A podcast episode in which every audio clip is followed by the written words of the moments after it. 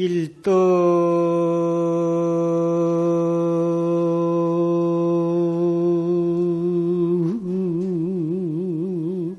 능속 백천등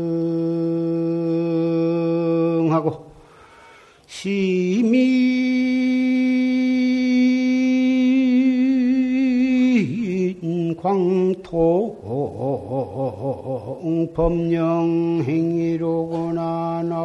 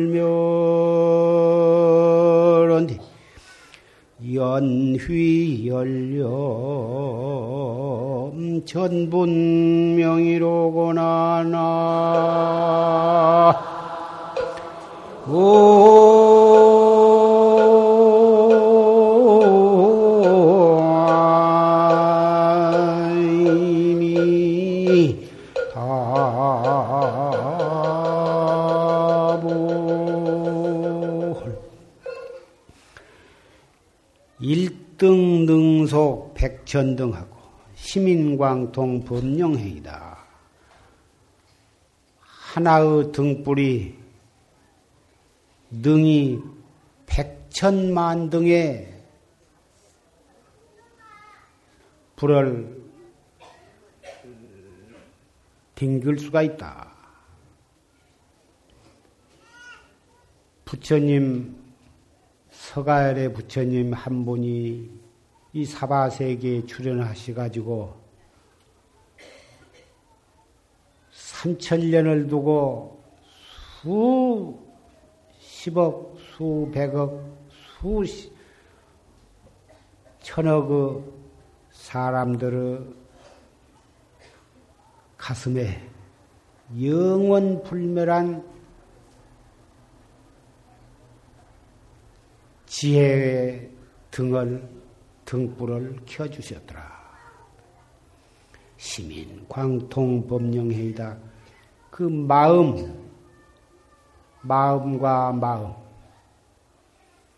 마음에 도장을 찍어서 그 지혜의 광명이 영원 무궁토록 법령이 시행해 나가더라. 천성부전 취불멸. 그 부처님 한 분이 나오셔서 무량 중생의 마음에 그 지혜의 등불을 켜주셨는데 그 등불은 아무리 거센 바람이 불더라도 꺼지는 법이 없어요. 연위 연렴 전분명이여 그, 그 등불이 또 다른 등에 또 불을 켜고 또 다른 등에 등불을 또 켜주고 해가지고 끝없이 그 밝은 지혜의 등불이 점점 넓어지고 점점 수효가 불어나서 온 우주 법계를 밝게 밝게 비춰주고 있더라. 오늘 신민년 4월 초파일 부처님 모신 날을 맞이해서 이 도량의 안팎을 신남 신녀들로 꽉 찼습니다. 그리고 우리 머리 위에는 부처님의 탄생을 축복하는 등불이 환히 밝혀져 있습니다.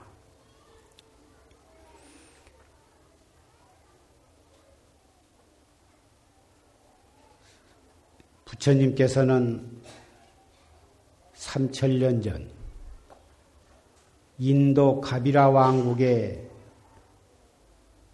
실달타라고 하는 태자로 탄생을 하셨습니다. 귀여움을 독차지하고 왕궁의 부귀와 영화 속에서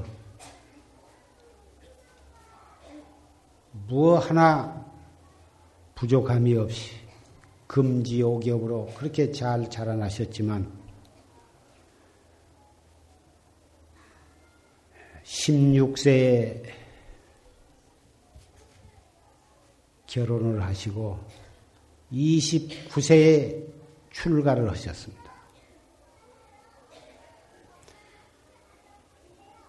왕궁의 부귀를 누리게 돼 그러한 태자로 태어나셨지만은 부처님을 낳아주신 어머니 마야 부인께서는 십달타 태자를 낳으시고 6일 후에 돌아가셨습니다. 그리고 부처님은 부처님의 이모인 대도 부인에 의해서 양육이 되었습니다.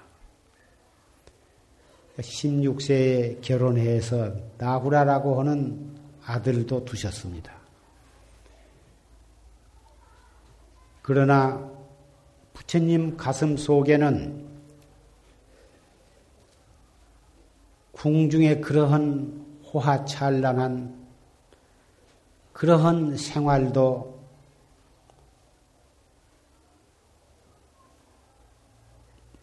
무의미했습니다. 이 세상은 모두 나아서 늙어서 병들어 죽어가고 있고 모든 것들은 약육강식으로 나라와 나라는 싸움을 하고 짐승들도 힘이 센 놈은 약한 놈을 잡아먹고 어떠한 명예와 권리와 부귀 영화를 누린다 해도 결국은 늙어서 병들어 가는구나.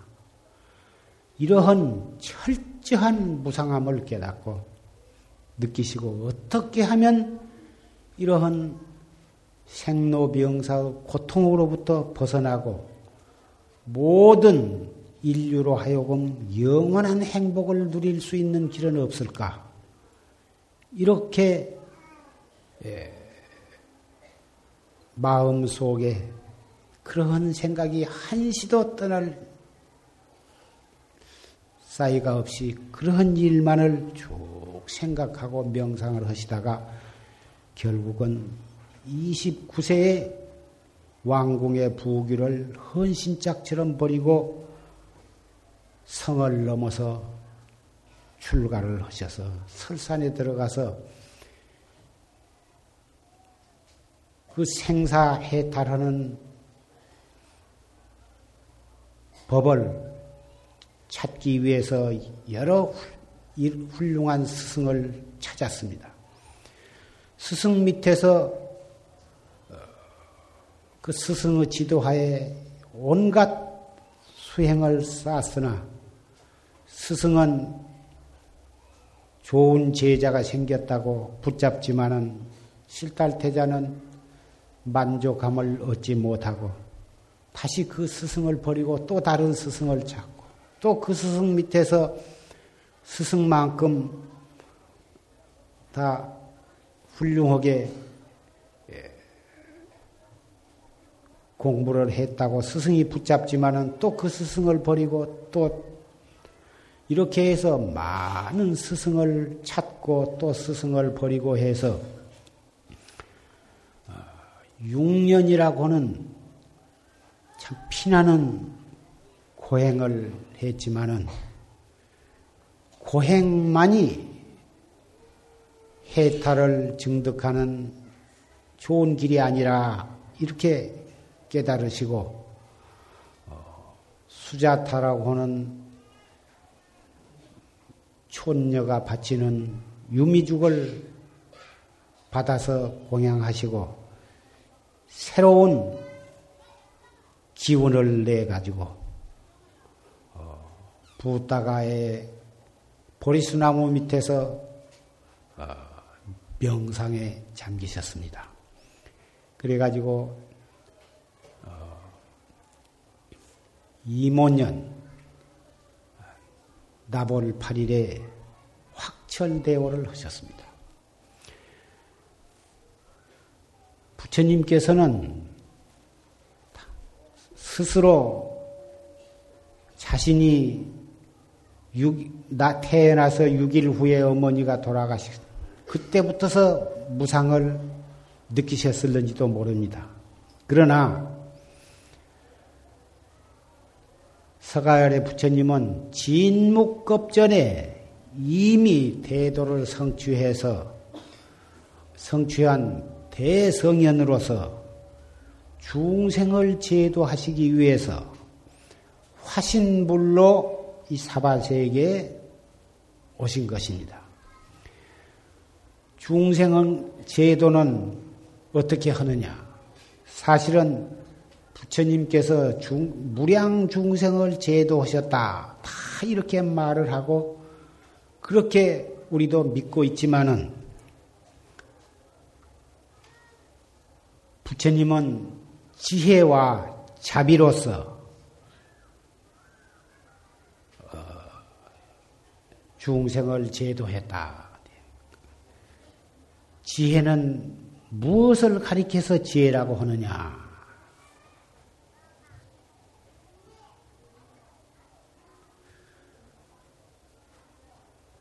생사는 본래 없다. 확실히 그, 그것을 아는 것이 지혜예요.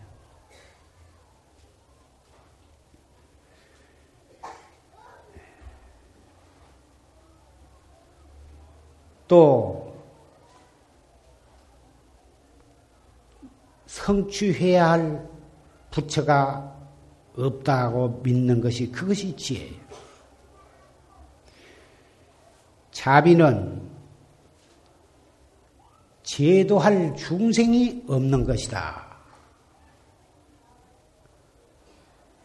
이 도리를 깨달으면 그것이 자비예요.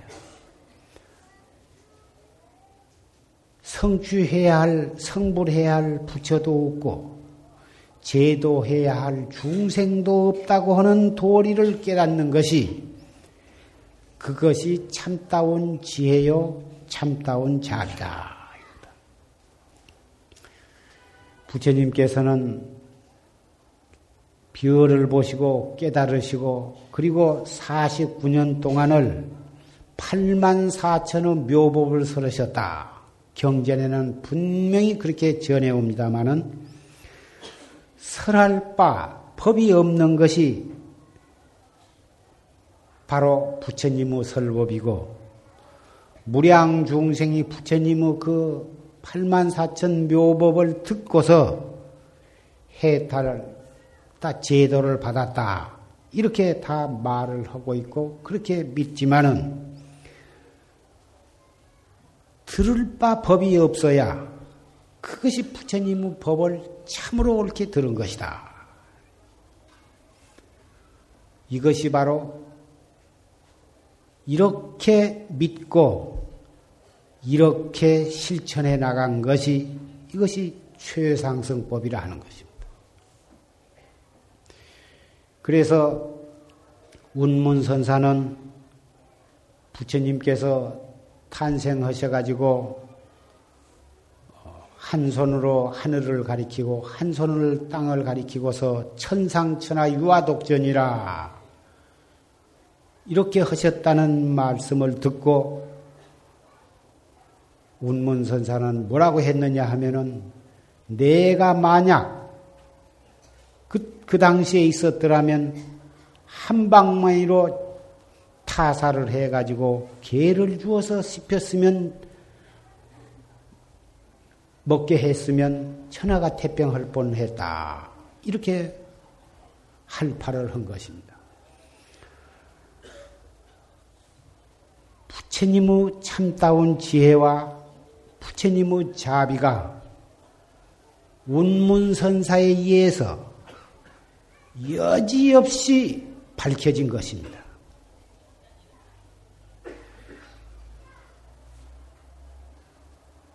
소승법, 중승법,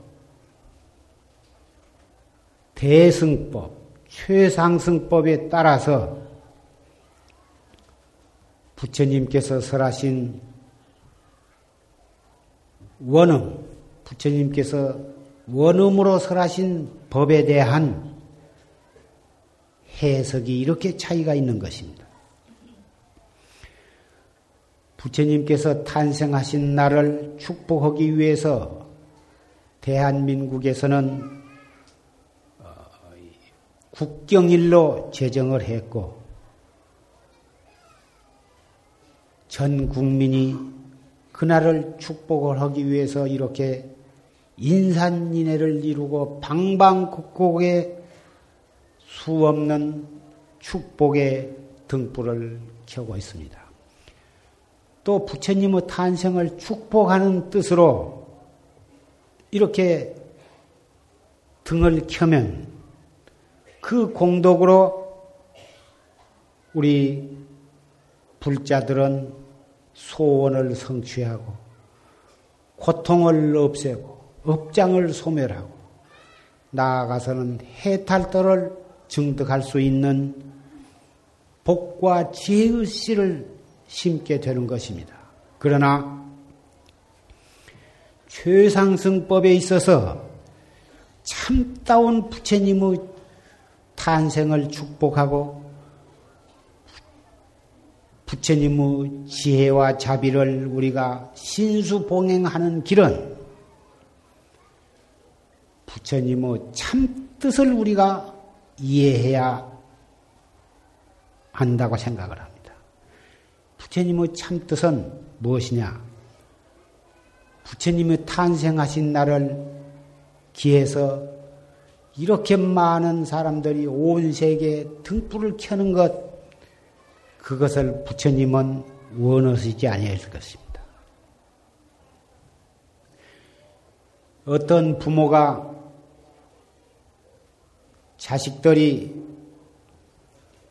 그 부모의 생신을 기해서 많은 음식을 장만해 가지고 심지어는 소를 잡고 돼지를 잡고 닭을 잡아서 온 마을 사람들을 대접하고 그런다고 해서 그 부모가 참으로 기뻐하시지는 않을 것입니다. 부모가 참으로 기뻐한 것은 자식, 며느리, 손자들이 보다 건강하고 착한 마음, 용감한 마음으로 스스로도 보람있게 살고 가족이 화평, 화목하고 이웃들과 화목하고 사회, 국가, 인류를 위해서 무엇인가 보람있게 해주는 것을 더 기뻐할 것입니다. 생신날 하루 잔뜩 돈을 들여서 잔치를 벌린 것보다는 평상시에 그렇게 해서 스스로도 행복하고 남에게도 보람있게 살아가는 것을 그 부모님은 참으로 마음속으로 기뻐하실 것입니다. 하물며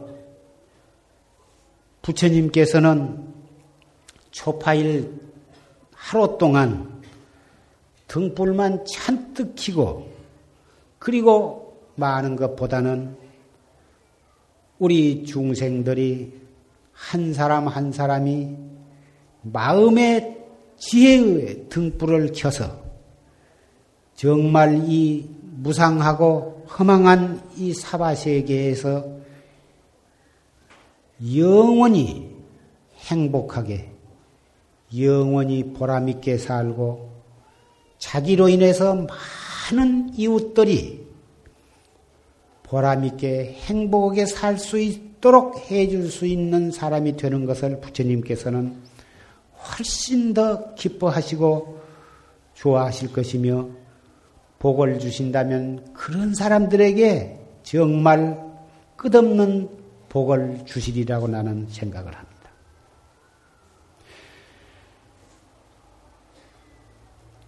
오늘날 온 세상은 정말 어, 서로 자기만 잘 살기 위해서 남을 해롭게 하는 믿지 못할 그런 세상이 되었습니다. 법당 안이 많은 등을 켜서 더워가지고, 어, 그래 제가 어, 여러분이 졸고 계신 분도 혹 있을 것 같고 해서 어, 졸음을 깨기 위해서 말도 안 되는 소리를 한마디 하고자 합니다. 어떻게 이 세상이 서로 부모 자식 간에도 못 믿고 형제 간에도 못 믿고 이웃 간에도 못 믿고 믿지 못할 이런 세상이 되었습니다. 불신 풍조가 나날이 불어나고 있다고 뭐다 그러고 국민은 정부를 못 믿고 정부는 국민을 못 믿고 나라와 나라도 서로 못 믿기 때문에 이렇게 온 세상이 이렇게 살기 어렵고 어려운 세상으로 이렇게 변해가고 있습니다. 어떤 아버지와 자식이 목욕탕에를 갔습니다. 여름에 덥고 하니까 목욕탕에 가서 훌훌 벗고 아버지가 먼저 목욕탕으로 들어갔습니다. 아, 시원하다. 아이고, 시원해. 아이고, 시원해. 참 시원하다. 아버지 시원해요? 응, 시원하다. 어서 들어오느라. 아들은 이제 몇 살 안 먹었습니다. 시원하다고 하니까 자기도 더워서 흠뻑 젖은 옷을 훌렁훌렁 벗고 풍 들어가니까 시원하기 커녕은 36, 7도 내지 40도 가까운 더운 물이라 굉장히 더웠습니다. 차, 이 세상에 믿을 놈 없다더니 이렇게 뜨거운데 시원해요, 아버지?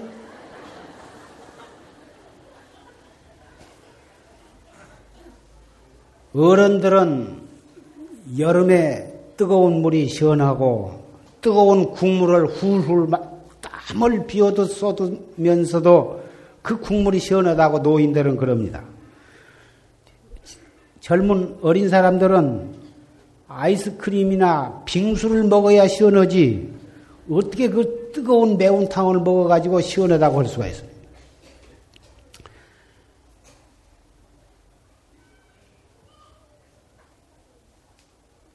인과를 믿는 사람들은 이 세상이 온통 고해라고 그럽니다. 부처님께서도 맨 처음에 녹야원에서 교진녀 등 다섯 비구에게 무슨 법문을 설하셨냐 하면은 고진멸도 사제법을 설하셨어. 고라고 하는 것은 모든 것은 괴로운 것이다. 중생들은 부귀영화가 좋은 줄 알고 오용락이 다 좋은 것인 줄 알고 그것을 탐착하고 그것을 구하기 위해서 물불을 가리지 않고 그렇지만 부처님께서 보실 때는 온통 이 세상의 모든 것이 다 괴로운 것이야. 이렇게 말씀을 하셨어.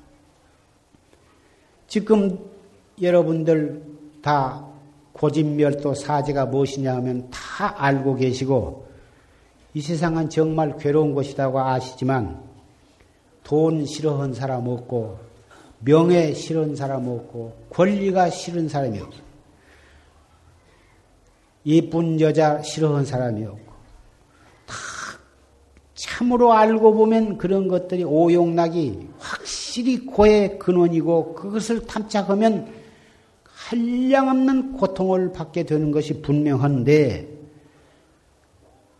알기는 그렇게 알면서 무량겁으로 익혀온 습기가 있기 때문에 그 괴로운 것이라고 생각하지 않고 끝없이 그것을 탐착해.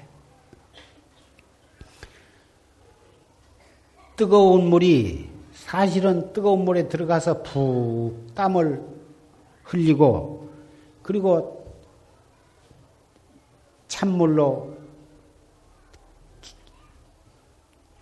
찬물을 끼얹고 나와서 더 나오면 그 참 시원한데 어린 사람들은 시원, 시원한 물에 들어가야 시원한 줄 알지 더운 물에 들어가면 우선 뜨거우니까 싫어한다고 말이에요.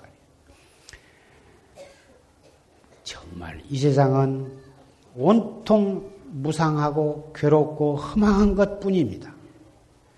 그런 것인 줄 확실히 알고 탐착심을 버려야 하는데 탐착심을 버리지 못하고 끝없는 탐심 원하는 대로 구해지지 아니하면 썽을 내서 진심 한두 번이 아니라 일평생을 구하고 구해서 얻어지지 않으면 썩 내고 한 것을 되풀이하니 그것이 어리석은 치심이다.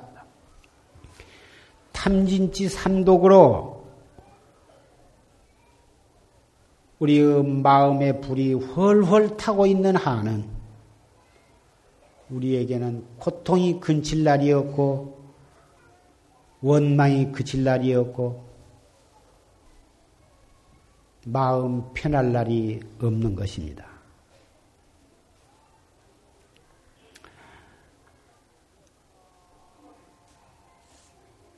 월마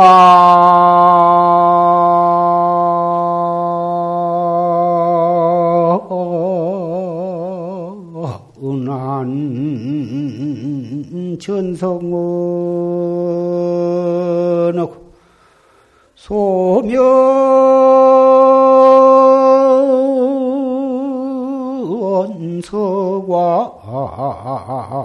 조대 전이로구나 나이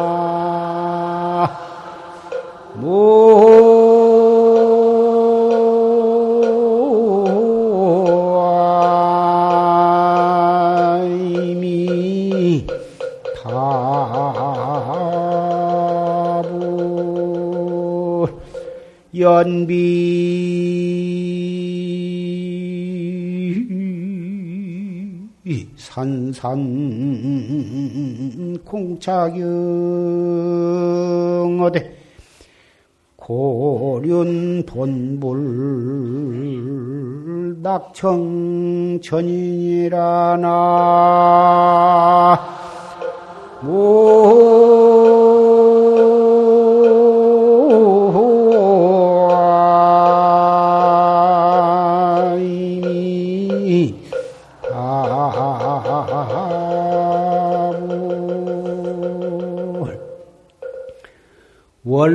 월마은한 전성원이다. 휘황창 밝은 저 달, 달이 은하수에 깎여서 점점 둥그럼을 이루었더라. 초생달이 떠가지고 하루를 지내면은 조금 더 커지고 조금 조금 더 둥그러지고 차츰차츰 은하를 돌고 돌면서 깎여 가지고 보름날이 돌아오면은 둥그레져. 소면 서광 조대천여 그 흰 얼굴이 환하게 빛을 펴가지고 삼천 대천 세계를 비추더라. 연비산산 공차경이요. 원숭이가 팔에 팔을 연결해 가지고 그 샘 속에 빠진 달을 건지려고 한대.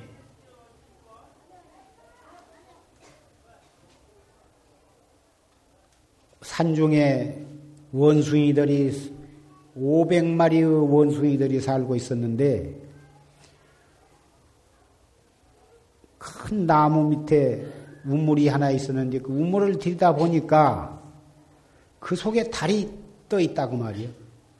그래서 하늘을 쳐다보니 나무에 가리워서 달은 보이지 않고 우물 속을 들이다 보니까 달이 떠 있으니까 하늘에 달이 우물에 빠졌다 해가지고 저 달이 빠졌으니 온 세상이 어두워지면 어떻게 살 것이냐.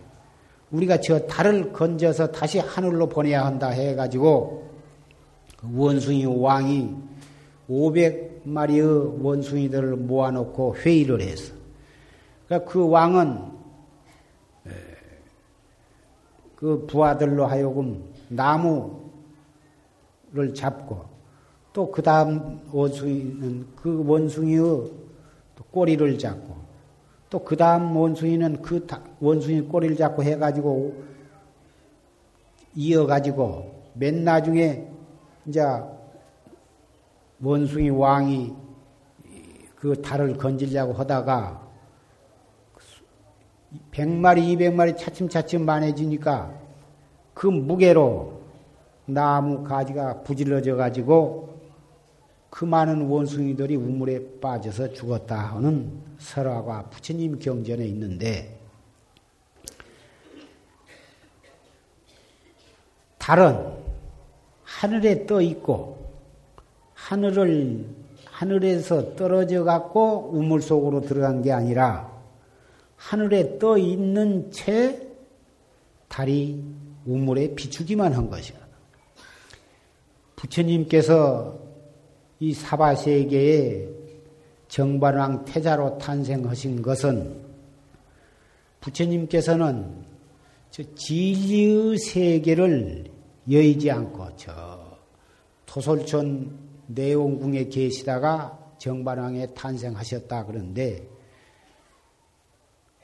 도솔촌 내원궁을 떠나지 아니하고 마야 부인의 모태에 잉태를 하셨고 마야 부인의 태중을 여의지 않고 나오기 전에 이미 모든 중생을 다 제도해 마쳤다.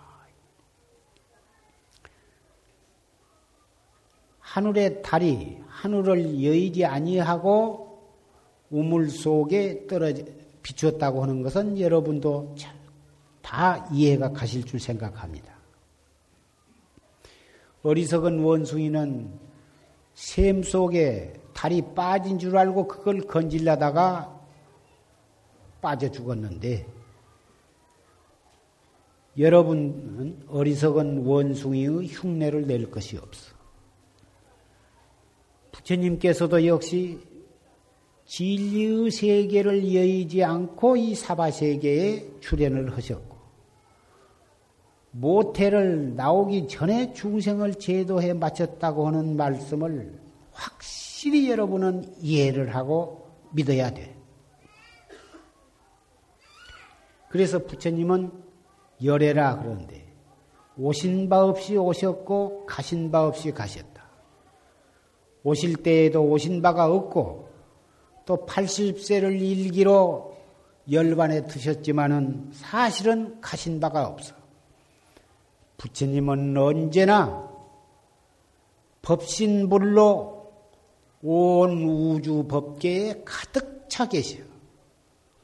어느 곳 어느 때에 계시지 아니한 곳이 없어. 여기 계시고 저기 계시다 할 수가 없어. 온 우주 법계에 꽉 차 있는 것이 부처님의 몸뚱이 법신불이다. 그리고 부처님께서 49년 동안 8만 4천 법문을 설하셨다 그러는데 다 그렇게 믿고 있는데 부처님께서는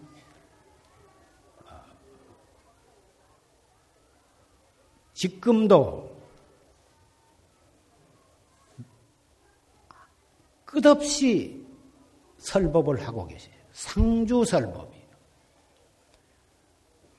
부처님의 경전은 해인사에 봉안되어 있는 그 팔만 장경, 대장경판이 아니고 그것에 한한 것이 아니고 그건 부처님께서 설하신 법문에 극히 백만 분의 일도 안 되고 억만 분의 일도 안 되는 거예요. 극히 일부에 지내지 못하는 거예요. 부처님의 참 법문은 지금도 끝없이 설해지고 있어. 하늘에 해와 달과 별이 바로 부처님의 경전이요. 부는 바람 소리가 부처님의 경전이요. 흘러가는 물소리가 부처님의 경전이요. 심지어는 새소리, 닭소리, 개 짖는 소리도 부처님의 설법이 아닌 것이 없어. 그래서 고조사 가운데에는 복숭아 꽃이 핀 것을 보시고도 깨달으셨고 시장터에서 이 자식 저 자식 오고 싸우는 소리를 듣고도 깨달으시고 비록 쓸다가 돌멩이가 부딪혀서 나는 소리를 듣고 깨달으시기도 하고 일체 삼라만상 두두물물 부처님의 몸이 아닌 것이었고 눈으로 볼 수 있는 것, 귀로 들을 수 있는 것, 코로 맞을 수 있는 모든 것들이 부처님의 법 아닌 것이 없는 것이죠. 그래서 우주 법 세계를 법계라 그러거든. 법계.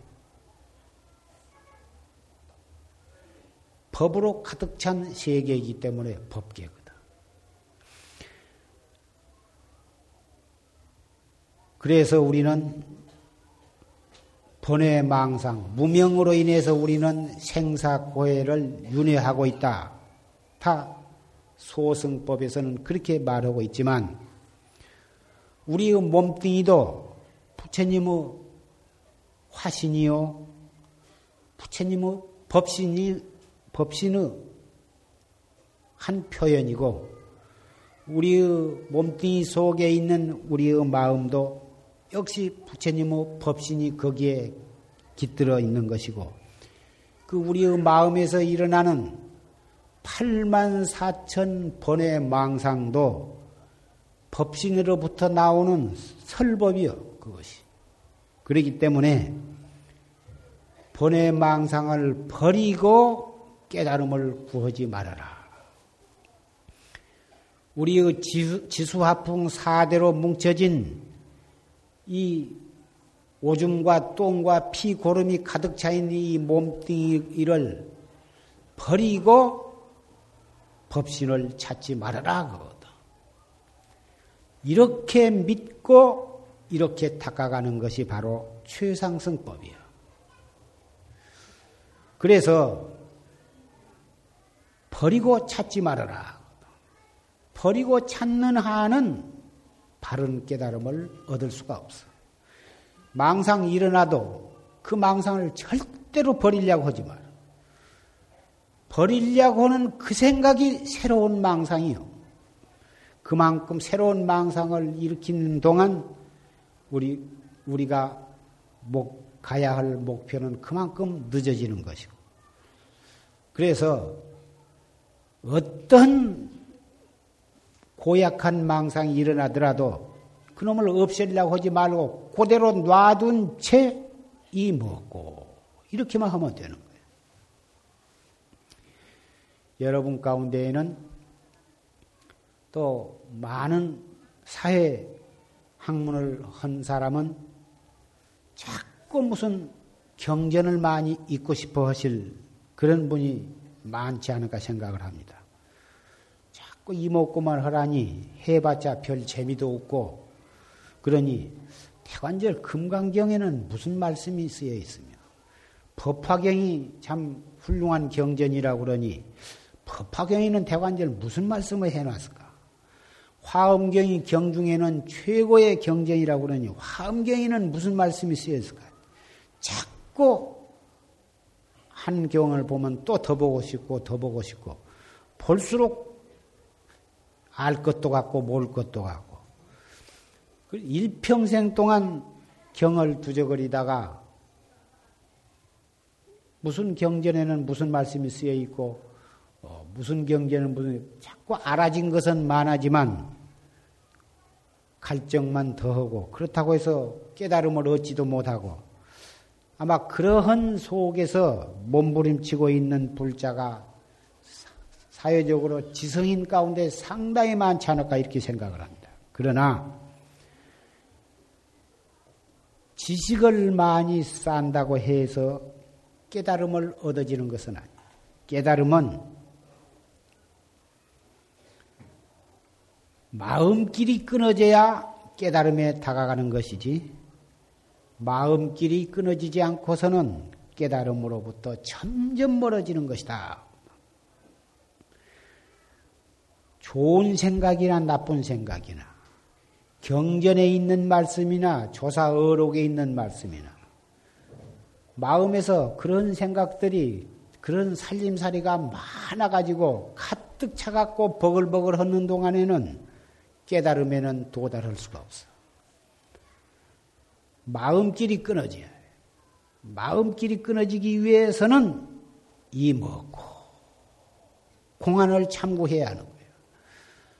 이 먹고 알수 없는 의단이 탁 동로할 때 마음 본의 망상을 끊으려고 안 해도 제절로 마음이 끊어 마음길이 끊어져서 그래서 깨달음에 다가가는 것이다. 견성 성불이라 그러는데 견성 성불은 부처님처럼 6년 내지 12년 이렇게 고행을 해야 얻어진 것이 아니라 부처님께서 6년 고행을 하셔서 갈비가 훤히 드러날 정도로 그렇게 피골이 상접을 하셨지만 그래 가지고 깨달음을 얻었다. 그게 아니라 그러한 고행을 한다고 해서 깨달음을 얻을 수가 있는 것이 아니라고 하는 것을 부처님께서는 스스로 느끼시고 그 고행을 중단을 하시고 유미죽을 받아 잡수고 기운을 챙겨가지고 보리수 밑에 탁 참선을 해가지고 깨달으신 것이거든. 그래서 너무 지나치게 잘 먹고 잘 입고 호의호식한 것도 못 쓰고 못 쓰지만 지나치게 안 먹고 지나치게 잠을 안 자고 지나친 고행 위주로 하는 것도 옳지 못하다고 하는 것을 오비구에게 고진멸도 사제의 진리를 설하시기 전에 중도 중도 모든 것을 중도로 중도법을 설하신 것이에요. 지나치게 적게 먹는 것, 지나치게 잠을 안 자는 것, 지나치게 옷을 열 개 입어가지고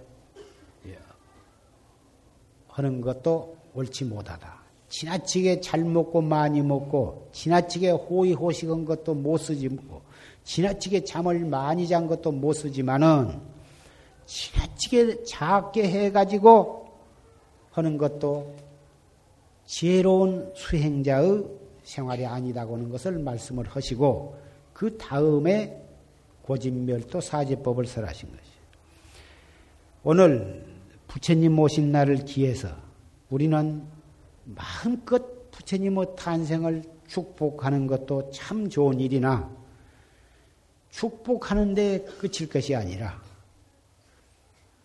아까 조실스님께서 녹음을 통해서 설해 주신 바와 같이 정말 우리는 확실히 무상함을 깨닫고 이 무엇고를 참고해서 이 몸뚱이를 가지고 결정코 생사 없는 도리를 깨달아서 영원한 해탈도를 증득할 것을 마음속 뜨겁게 확실히 다짐을 해야 할 신민연의 부처님 오신 날이 되기를 간절히 여러분께 호소합니다. 세상은 온 나라가 온통 금년 들어서 이렇게 나라가 어떻게 될런지 심히 걱정이 되는 상황에까지 오고 있습니다. 우리 불자는 이러한 상황 속에서 어떻게 해야만 우리나라가 빨리 정상적인 궤도로 나아가고 우리 국민이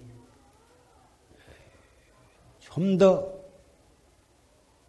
잘 살 수 있을 것인가를 생각해 보신다면 첫째 우리 자신이 먼저 안정을 해야 하고 우리 불자 한 사람 한 사람이 마음의 안정을 얻을 때 그 가정이 안정을 얻고 또 이웃이 안정을 얻게 되고 사회가 안정이 되고 나라가 안정이 될 것입니다.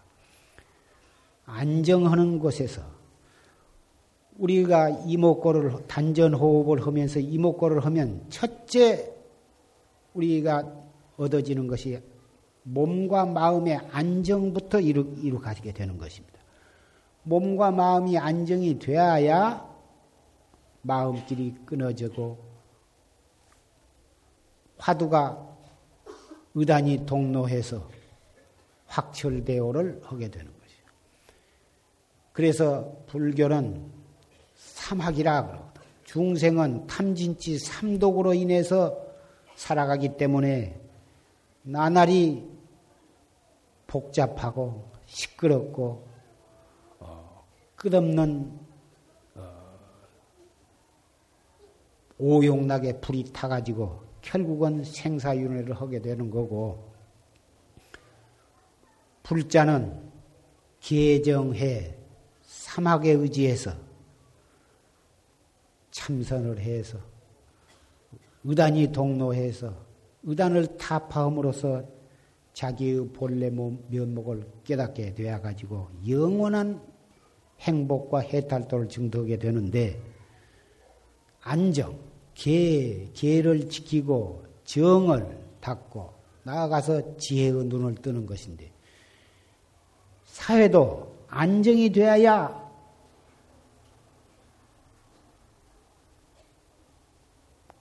정치도 제대로 되어가고 회사도 공장도 제대로 되어서 경제 발전도 있고 되는 것이지 혼란하고 무질서 해 가지고서는 그 집안이 되는 법이 없고 그 절이 되는 법이 없고 그 국가가 되는 법이 없습니다. 그래서 오늘날과 같은 이 신민년과 같은 이러한 때에 정말 불법, 정법, 최상승법에 이 먹고가 이렇게 절실히 요구될 때는 없다고 나는 생각을 합니다. 이 먹고, 이 먹고, 이 몸뚱이 끌고 다니는 이 소소영령한 이놈이 먹고, 이 먹고 한 사람은 불이 나도 반드시 그 사람은 살, 살 길이 뚫리는 거고 비행기가 떨어져도 그 사람은 살 길이 살아남게 되는 거고 차가 뒤집어지고 배가 엎어져도 그 사람은 살게 됩니다. 우리 용화사 신도 가운데에 그러한 차가 뒤집어져도 죽지 않고 살았다고 나한테 와서 이목고 덕에 그렇게 살았다고 와서 울면서 감사하다고 온 사람 있었고 어, 비행기가 떨어져 갖고 120명인가 다 죽었는데 그 속에서 살아남아 가지고 멀쩡해 가지고 와서 이목고 덕에 살아나왔다고 나한테 인사 온 사람도 있습니다. 차 속에 불이 났어도 이목고 해 가지고 무사하게 왔다고 그러기 와서 눈물을 흘리면서 고맙다고 한 신도분도 있었습니다. 한두 사람이 아닙니다. 이목고를 한 사람은 왜 그러면은 그렇게 꼭 죽을 수밖에 없는 상황에서 안 죽고 살아났느냐 하면은 첫째는 속담에 호랑이 열두 번 물려가도 정신만 차리면 산다고는 속담이 있습니다만은 절대로 그 거짓말이 아닙니다. 이목구를 하기 때문에 어떠한 극한 상황 속에서도 다 흔 당황하지 않고 정신을 차리고 보니까 환히 다 보여. 당황하면은 간경이 두집어져 가지고 있는 뚫린 곳으로 나가지를 않고 점점 죽을 근육으로 기어 들어가거든.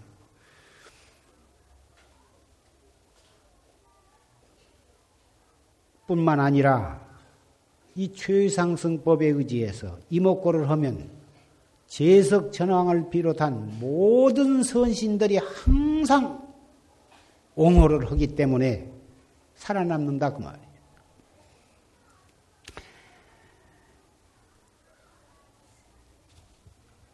십이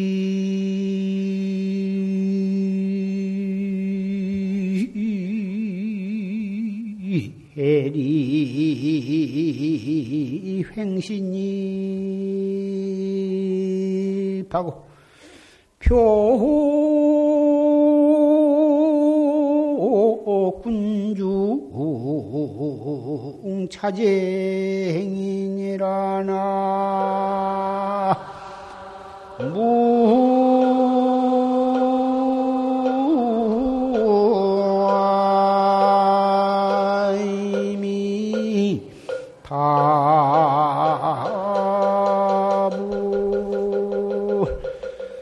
막파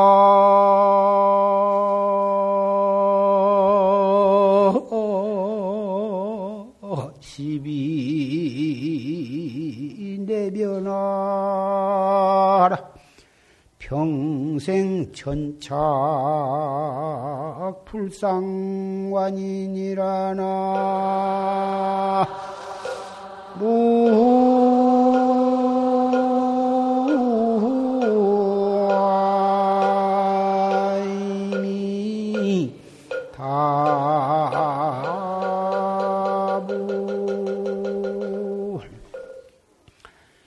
시비해리 횡신입니다. 옳고 그르고 네가 옳고 내가 그르고 그는 온통 이 세상은 시비의 바다 속인데 이 시비의 바다 속에 몸을 비껴 들어가 아무리 세상이 시끄럽고 복잡하고 온통 그런다 하더라도 우리가 그렇다고 해서 이 세상을 안 살아갈 수가 없어. 그 속에서 몸을 비껴나가면서 살아가는 거예요. 표호군중 자쟁이여 표범과 호랑이가 들끓는 그런 속에서 자제히 행해 나가. 어떻게 하는 것이 시비해리에 몸을 비켜 들어가고 호랑이가 득실거리는 속에 자제하게 살아갈 수가 있을 것인가? 인과법을 믿고 흥망성쇠도 우리가 지은 대로 다 받는 것이고 희로애락도 우리가 짓는 대로 받는 것이니 누구를 원망하고 누구를 탓할 것이 있는가? 내가 지어서 내가 다 받는 것이니까. 그러니 남을 원망할 것도 없고 세상을 원망할 것도 없고 잘 되면 잘 되는 대로 무엇이 잘못되면 잘못 잘못되는 대로 그 속에서 복식 심호 단전 호흡을 하면서 이목고를 하면서 자기에게 주어진 일을 충실히 해나가자 이거거든. 언제 남을 원망하고 이웃을 원망하고 상관을 원망하고 형제 부모를 원망하고 나라를 원망하고 무슨 여당 야당을 원망하고 그럴 것이 없어. 세상이 시끄러울수록에 나는 탁 정신을 차리고 이목고를 해나가자 이거거든. 막파 시비를 내변하라. 세상 시비, 흥망성쇠, 나한테 와서 이 얘기 하지 말아라. 이거다. 나는 세상에 온갖 시비, 잘하고 못되고, 그까짓 건 내가 따지지 않고 살기로 작정을 해버렸다. 이거다. 세상이 시끄러운 것도 내가 과거에 그렇게 지어가지고 이런 꼴을 당하는 거고, 회사가 뜻과 같이 잘 안 되고 그런 것도 내가 과거에 그렇게 지어서 내가 이렇게 받는 것이니 누구 때문에 우리 회사가 망했다. 누구 때문에 내가 이렇게 고생한다. 그런 생각, 그 인과법을 안 믿는 사람이다. 인과법을 믿는 사람은 그런 대로 살아가. 그런 대로 살아가고 그런 속에서도 그런 데에 휩쓸려 말려 들어가지 말고 딱 이목구를 들고 살아가봐. 오히려 전날에 원망스러웠던 사람이 오히려 감사하게 생각하고 고맙게 생각하고 오히려 미웠던 사람이 오히려 딱하게 생각이 되어서 내가 어떻게 도와줄 길은 없을까? 이렇게 마음을 쓰게 되니 이것이 최상승법을 믿는 사람이 아니면 어떻게 이럴 수가 있느냐? 이 법을 믿지 않고 최상승법을 실천하기 전에는 그렇게 원망스러웠던 남편이 미웃고 차라리 죽어버렸으면 좋겠다. 차라리 헤어졌으면 좋겠다고 원망스러웠던 남편이 최상승법을 위해서 의지해서 열심히 참선을 하다 보니까 오히려 그, 그 사람이 오히려 감사하고 고마움을 느껴지더라 이거. 그 사람이 아니었으면 내가 어떻게 정법을 믿게 되었으며 어떻게 이 참선을 할 수 있게 되었을 것인가. 오히려 감사하고 오히려 어, 그래서 참 성의를 다해서 받들게 된 그런 가정들이 한두 가정이 아니거든. 이 세상 뭐 누구 때문에 세상이 시끄럽다. 노동자 때문에 시끄럽다. 학생 때문에 시끄럽다. 야당 때문에 시끄럽다. 여당 때문에 시끄럽다. 그런, 우리는 그런 것 따질 것이 없어. 이 시끄러운, 세상이 시끄러운 것은 여름, 봄 되었다. 여름 되었다. 가을 되었다. 겨울 되었다. 겨울이 엄동설한이 돌아오면 온통 추워서 다 얼어 죽을 것 같지만 하루 이틀 지내다 보면 입춘이 돌아오고 우수가 돌아오면 또 봄이 돌아오는 거예요. 세상이 아무리 시끄러워도 우리가 추위에 얼어 죽지만 않으면 반드시 입춘은 돌아오고만 마는 거예요. 세상이 이렇게 시끄럽지만 우리 한 사람 한 사람이 딱 정신을 차리고 나라가 잘 되기를 마음으로 축원하고 우리 민족이 잘 살기를 마음으로 축원하면서 항상 내 마음을 가다듬고 이목고를 하고 가정에서는 가정일에 충실하고 직장에 나간 사람은 직장일에 충실하면서 이목고를 열심히 하면은 반드시 세상은 다시 안정이 되고 우리나라 잘 살게 됩니다.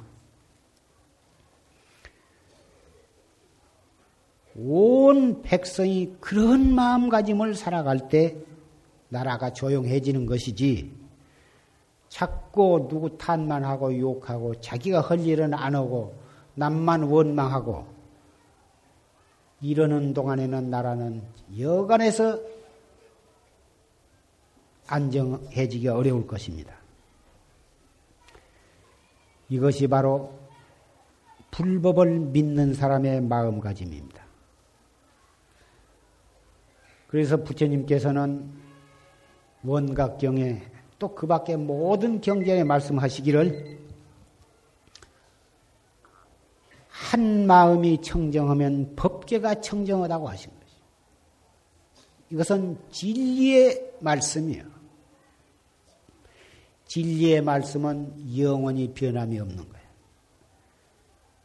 무량 아승직업을 지낸 뒤에도 진리의 마음은 변틀하니. 한 마음이 청정하면 법계가 청정하다고 한 말은 한 사람이 이목고를 함으로써 세계가 청정해 줄 수 있는 충분한 이유와 요소가 거기에 있는 것이. 하루 동안, 1초 동안에도 우리나라가 안정될 수가 있습니다. 우리나라 이 3천만 민족이 일시에 이목구를 해보란 말이에요. 일시에 우리나라는 평온을 되찾게 될 것이에요.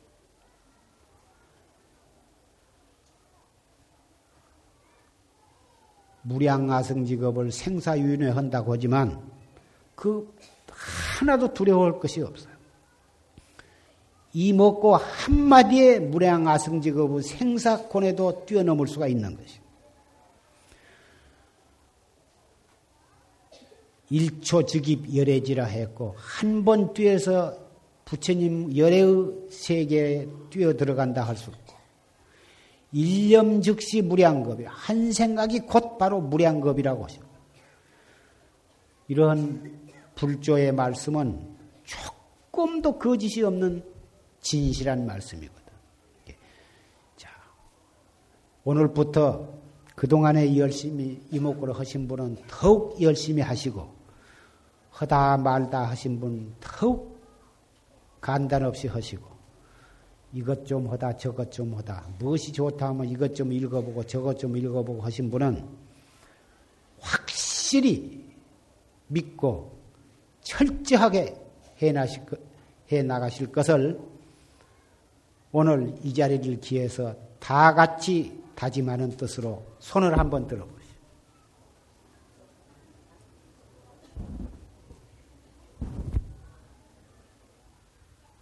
성불하십시오. 이목고는 팔만 대장경이 그 이목고 한마디 속에 다 들어 있습니다.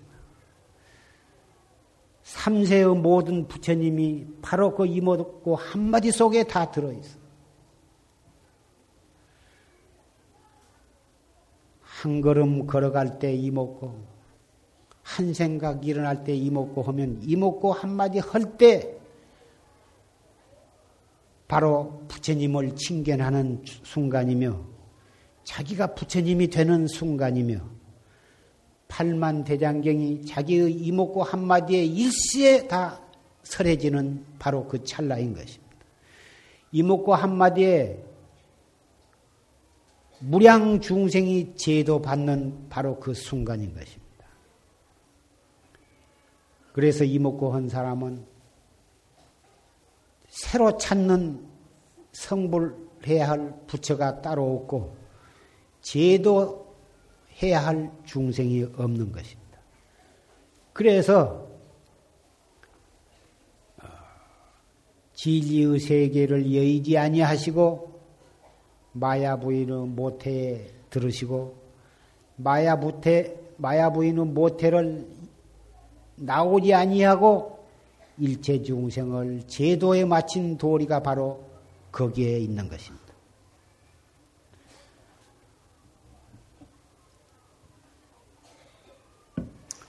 이 자리에 참석하신 법보제자 신남신녀 사부 대중 여러분, 우리는 이렇게 신민연의 부처님 모신 날을 맞이했습니다.